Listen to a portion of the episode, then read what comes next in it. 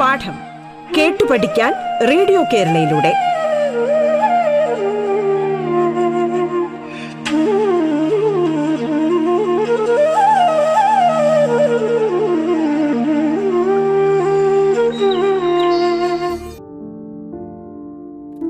നമസ്കാരം. സംസ്ഥാന സർക്കാരിന്റെ ഓൺലൈൻ റേഡിയോ സംരംഭമായ റേഡിയോ കേരളയിൽ നിങ്ങൾ ഇപ്പോൾ കേൾക്കുന്നത് പാഠം എന്ന പരിപാടിയാണ്.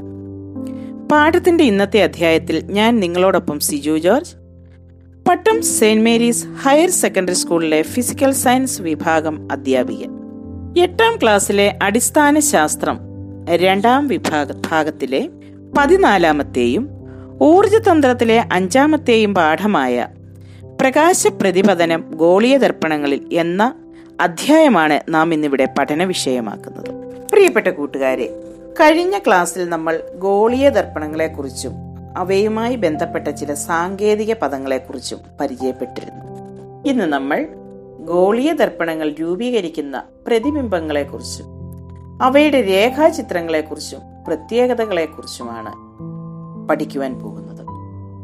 ആദ്യമായി നമ്മൾ ഒരു ഗോളീയ ദർപ്പണത്തിൽ പതിക്കുന്ന രശ്മിയുടെ പ്രതിപതന പാത എങ്ങനെ വരയ്ക്കാം എന്നുള്ളതാണ്. ഒരു കോൺകേവ് ദർപ്പണത്തിൽ പതിക്കുന്ന ഒരു രശ്മി. അത് തിരിച്ചു പ്രതിപതിക്കുമെന്ന് നിങ്ങൾക്ക് എല്ലാവർക്കും അറിയാം. അതിന്റെ പ്രതിപതന പാത എങ്ങനെ വരയ്ക്കും? കഴിഞ്ഞ ക്ലാസ്സിൽ സാങ്കേതിക പദങ്ങളെ പരിചയപ്പെട്ട കൂട്ടത്തിൽ നാം ലംബത്തെയും പരിചയപ്പെട്ടിരുന്നു. അവിടെ നമ്മൾ പഠിച്ചത് ഇതാണ്. വക്രതാ കേന്ദ്രത്തിൽ നിന്നും ദർപ്പണത്തിലേക്ക് വരയ്ക്കുന്ന ഏതൊരു രേഖയും ദർപ്പണത്തിന് ലംബമായിരിക്കും. അങ്ങനെയെങ്കിൽ നമ്മൾ വച്ചിരിക്കുന്ന ഈ കോൺകേവ് ദർപ്പണത്തിൽ വക്രത കേന്ദ്രത്തിൽ നിന്നും പോയിരിക്കുന്ന വക്രതാ കേന്ദ്രത്തിൽ നിന്നും പതിക്കുന്ന ഏതൊരു രേഖയെ ലംബമായി എടുക്കാമെങ്കിൽ ദർപ്പണത്തിൽ പതിച്ചിരിക്കുന്ന രശ്മി തീർച്ചയായിട്ടും ഈ ലംബവും ദർപ്പണവും കൂടെ ചേരുന്നിടത്തായിരിക്കും പതിച്ചിരിക്കുന്നത്. അതൊരു പ്രത്യേക പതന കോണിലുമായിരിക്കും. പ്രതിപതന നിയമമനുസരിച്ച് നമ്മൾ പഠിച്ചിട്ടുണ്ട് ഗോളീയ ദർപ്പണങ്ങളിൽ പതന കോണും പ്രതിപതന കോണും തുല്യമാണ് എന്ന്.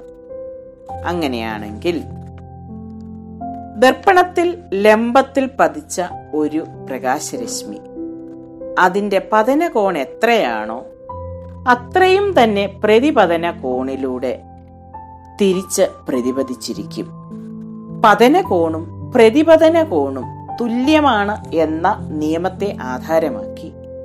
നമ്മൾക്ക് പതന കോൺ എത്രയാണെന്ന് അളന്നെടുത്ത് പ്രതിപതന കോണ് അത്രയും തന്നെ അളന്നെടുത്ത് പ്രതിപതന പാത വരച്ച് ചേർക്കുവാൻ സാധിക്കും.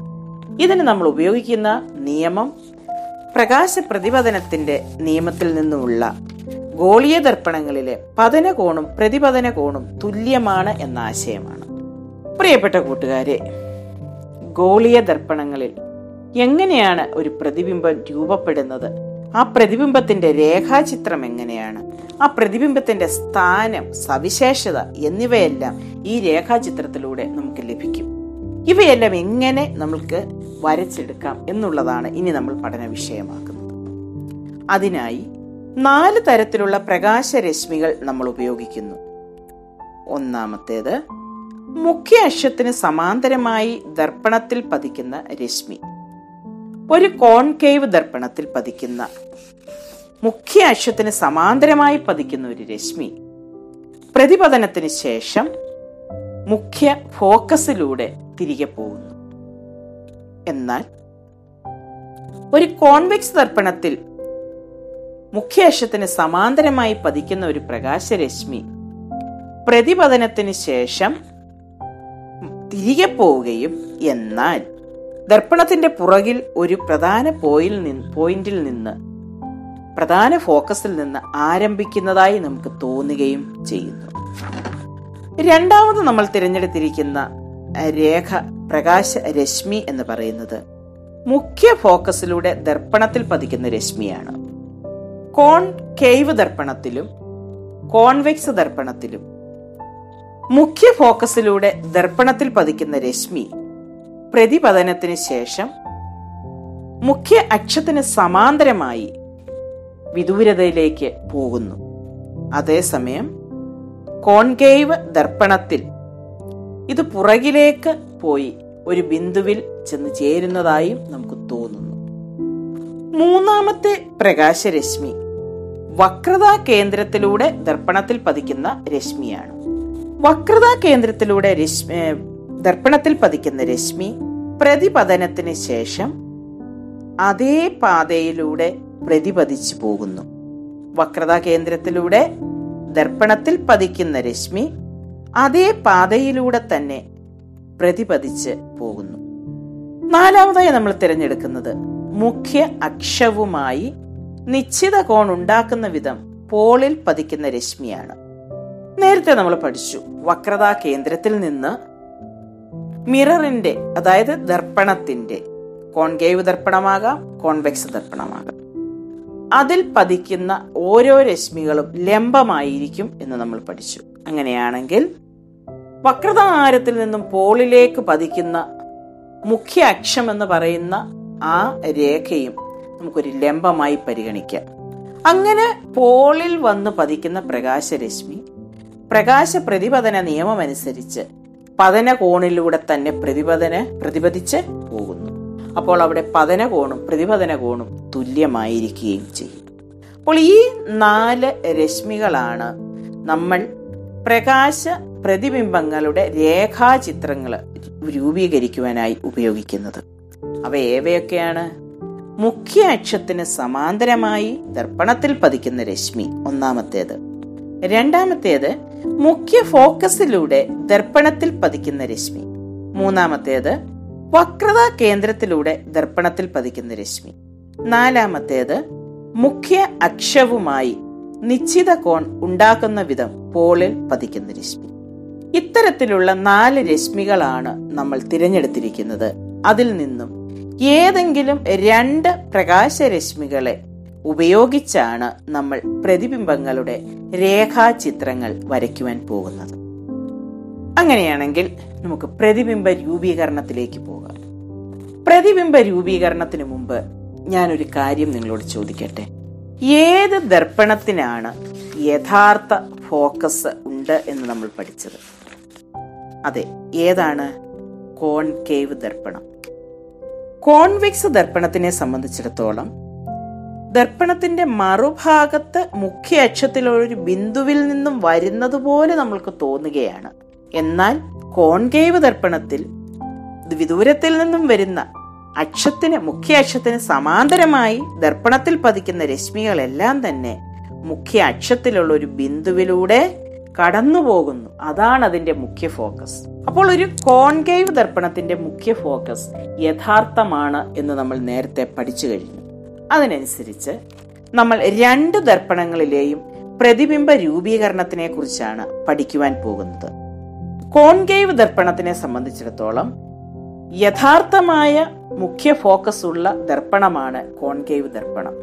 ഈ കോൺകേവ് ദർപ്പണത്തിൽ അതുകൊണ്ട് തന്നെ യഥാർത്ഥ പ്രതിബിംബവും മിഥ്യയായിട്ടുള്ള പ്രതിബിംബവും രൂപീകരിക്കപ്പെടുന്നുണ്ട്. അവയെക്കുറിച്ചുള്ള രേഖാചിത്രങ്ങൾ ഇനി നമുക്ക് പഠിക്കാം.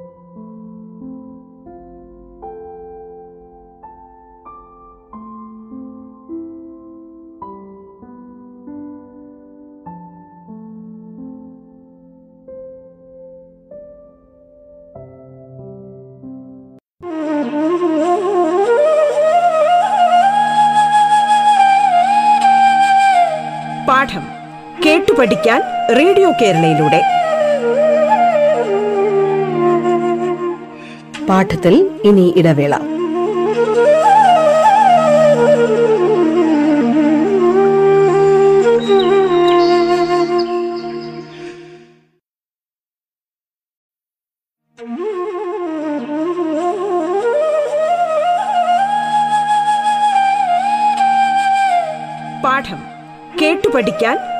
കേരളയിലൂടെ. തുടർന്ന് കേൾക്കാം പാഠം.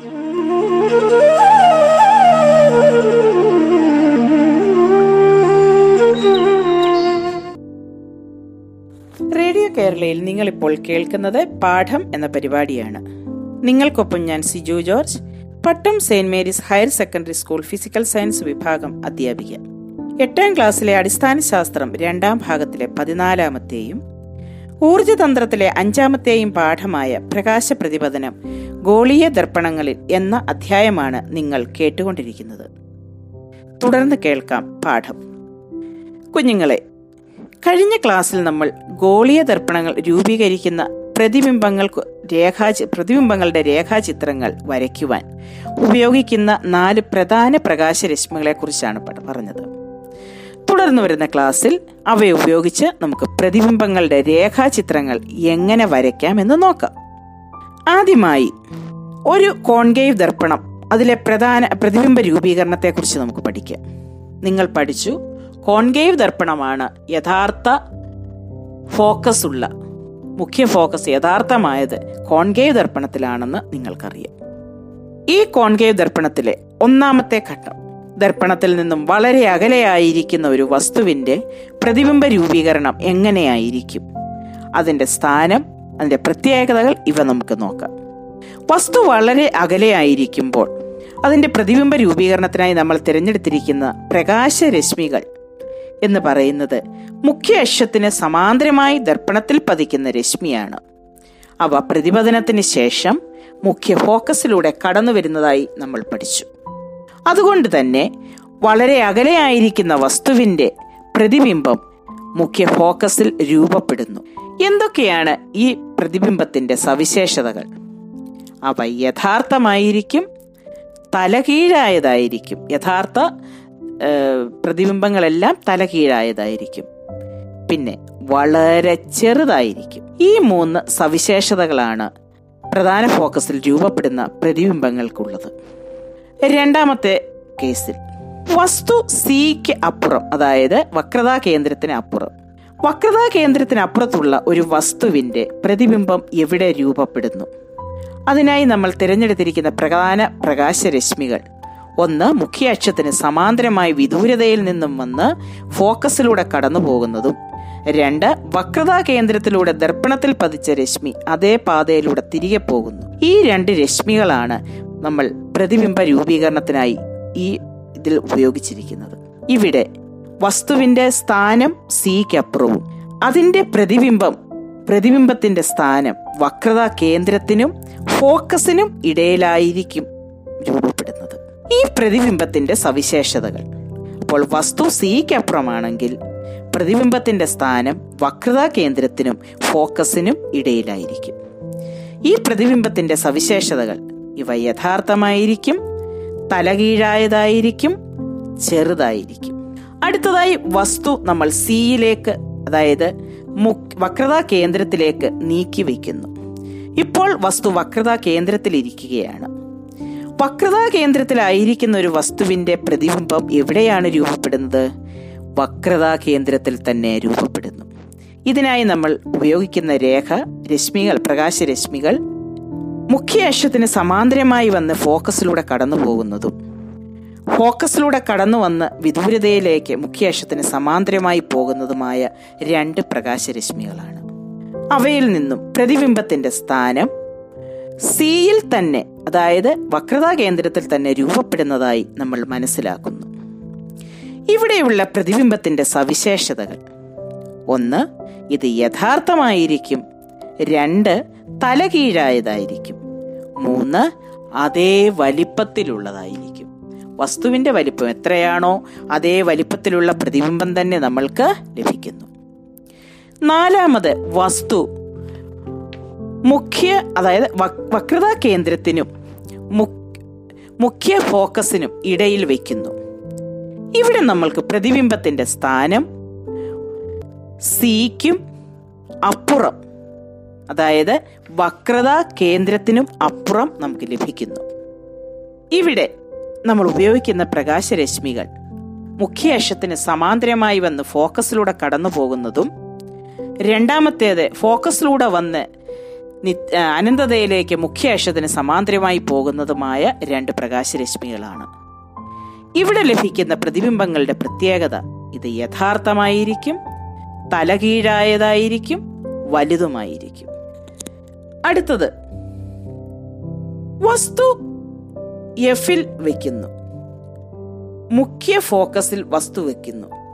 മുഖ്യ ഫോക്കസിൽ വസ്തു വെച്ചാൽ പ്രതിബിംബങ്ങൾ പ്രതിബിംബം അനന്തതയിൽ രൂപപ്പെടുന്നു എന്ന് നമ്മൾ സങ്കല്പിക്കുന്നു വസ്തു മുഖ്യ ഫോക്കസിൽ വെക്കുമ്പോൾ അതിന്റെ പ്രതിബിംബം അനന്തതയിൽ രൂപപ്പെടുന്നു എന്നതാണ് നമ്മളുടെ സങ്കല്പം. അടുത്തതായി വസ്തുവിനെ നമ്മൾ മുഖ്യ ഫോക്കസിനും പോളിനും ഇടയിൽ പീക്കും ഇടയിൽ വെച്ചിരിക്കുന്നു.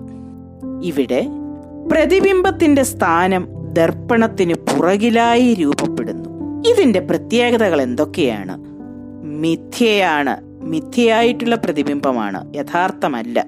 രണ്ട് നിവർന്നതായിരിക്കും. മൂന്നാമത്തേത് വലുതായിരിക്കും. അപ്പോൾ ഒരു കോൺകേവ് ദർപ്പണത്തിന്റെ മിഥ്യയായിട്ടുള്ള പ്രതിബിംബത്തിന്റെ രൂപീകരണമാണ് നാം കണ്ടത്. മിഥ്യയായിട്ടുള്ള പ്രതിബിംബം കിട്ടണമെങ്കിൽ വസ്തു എവിടെ വെക്കണം? മുഖ്യ ഫോക്കസിനും പോളിനും ഇടയിൽ വെക്കണം.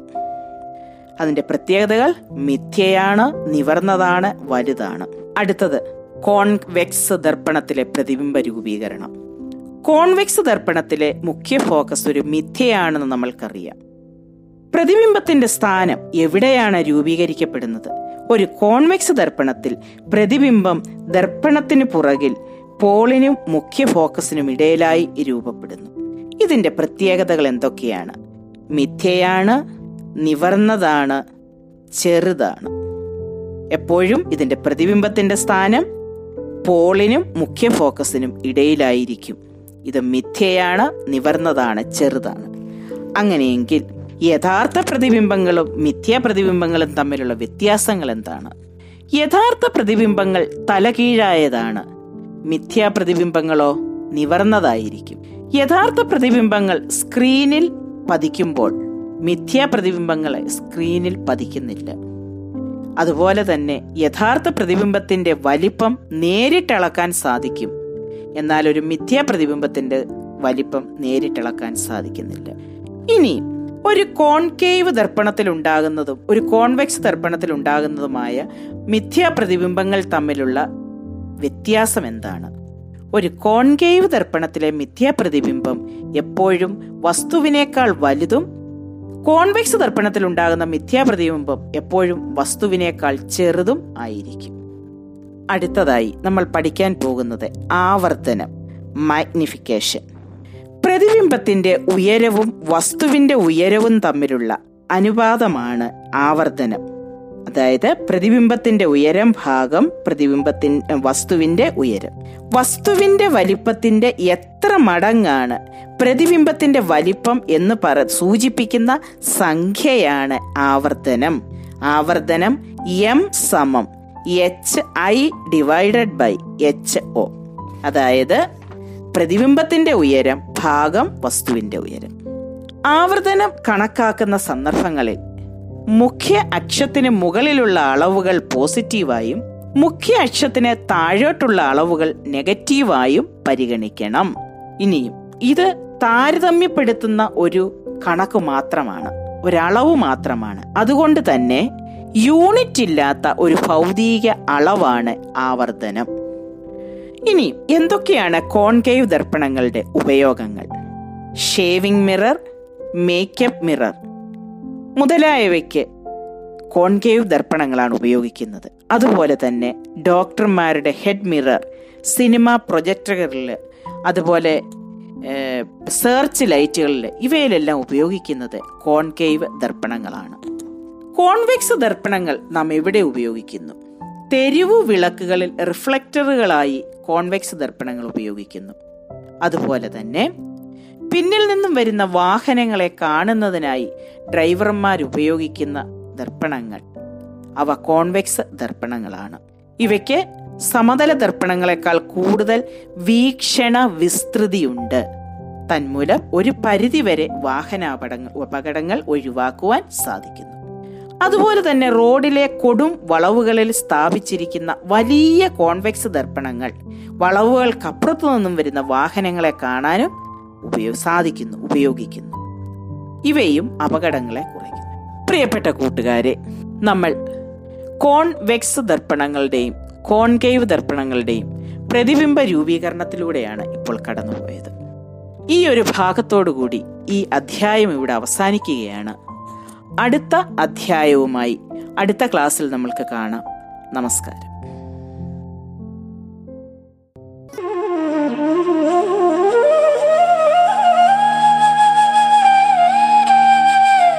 പാഠം കേട്ടു പഠിക്കാൻ റേഡിയോ കേരളയിലൂടെ. പാഠത്തിന്റെ ഇന്നത്തെ അധ്യായം പൂർണമാകുന്നു. ഇനി അടുത്ത ദിവസം കേൾക്കാം. നമസ്കാരം.